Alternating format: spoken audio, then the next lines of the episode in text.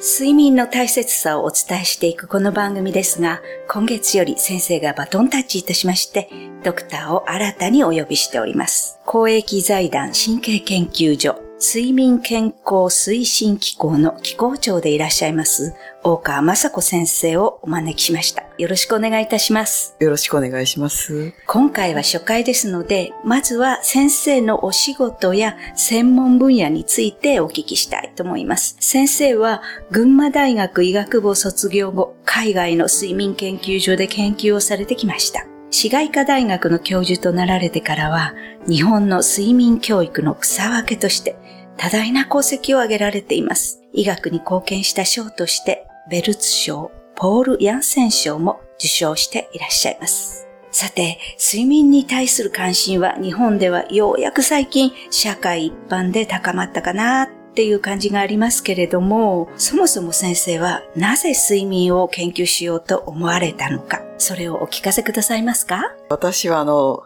大学卒業する前から、学生時代の頃から教室に行ってはよく居眠りしてたんですよね。でで睡眠ってとっても心地よくて気持ちいいし、はい、どうして睡眠が出てくるんかなと思って、とっても不思議でね。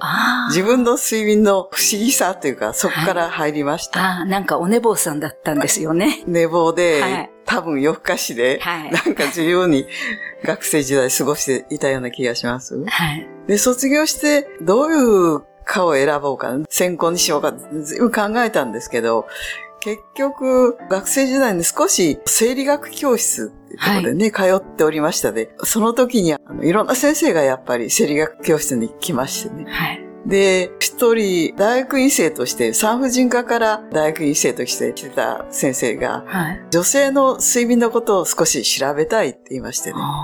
というのは、女性、まあ眠れないっていうこともあるんですけど、なんか月経周期によって、はい、なんか睡眠がどうも違うっていうね、報告というか、はい、友達にも聞いてたんですよね。はい、生理前になるとなんとなく眠気がものすごい強くなるとか、ね、そうですね。そんなことで、それから、まあ、女性の産婦科の先生以外にもう少し別な先生たちは、はい、動物の睡眠を研究されて、どうしてあの動物がどういうところが眠っているのかとか、動物が眠るとどうなのかとか、眠らないとどうなるかとかね、はい、そんなことで、隣の部屋で猫の実験を、やっぱり夜通しなんかやってるんですよ、ね。なんかすごく興味深いですね。そうですね。はい、それをこう覗いてましてね。はい、なんとなく睡眠って本当面白いとこだなと思ったのが、そもそもきっかけで、はい、その顔を選ぶときどうしようかと思ったんですけどね。はい、まあ猫の睡眠もいいんだけど、はい人の睡眠の方がもっと面白いんじゃないかと思って。はい、そうです。その頃は睡眠っていう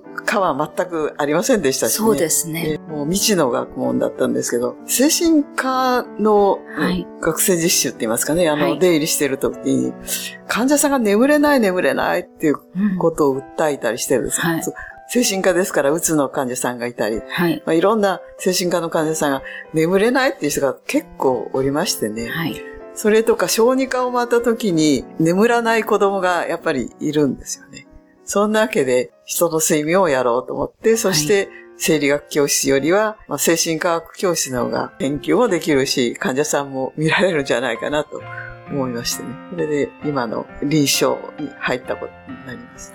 で、海外でも研究をされて。そうですね。はい、その、まあ、理由っていうか、いきさつは、その頃ですから、睡眠のことほとんど知られていないから、はい、少し基礎的なことを含めながらで勉強したいと思ってる時に、はい、東京都の神経研っていうところに、今も東京都の神経研であるんですけど、はい。はい、そこの門を叩きましたらね、はい、まだ学生上がりでほとんど経験もないから、ちゃんと勉強してから来なさいって言って、それってどこ行ってわかわかんない。そういうことだったんですか。はい。で、精神科の教授に相談したら、はい、それだったらアメリカンでも行ってきなさいって言っておりましてね、そんなことからアメリカの留学にこぎつけたということで。でで、先生は現在はどのようなお仕事に力を入れてらっしゃるんですか？今はですね、はい、クリニックで臨床の方面っていうか、眠れない患者さんを見ています。はい、それからもう一つは財団といっ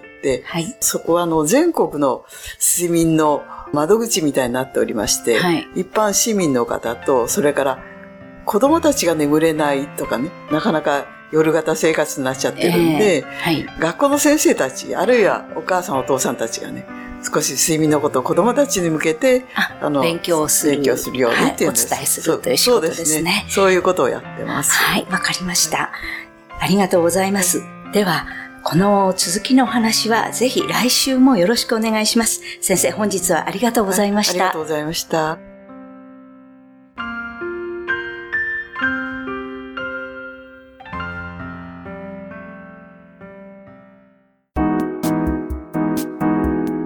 ここでパシーマファンクラブのコーナーです。このコーナーではキルトケットのパシーマをご愛用の方からのお便りをご紹介しています。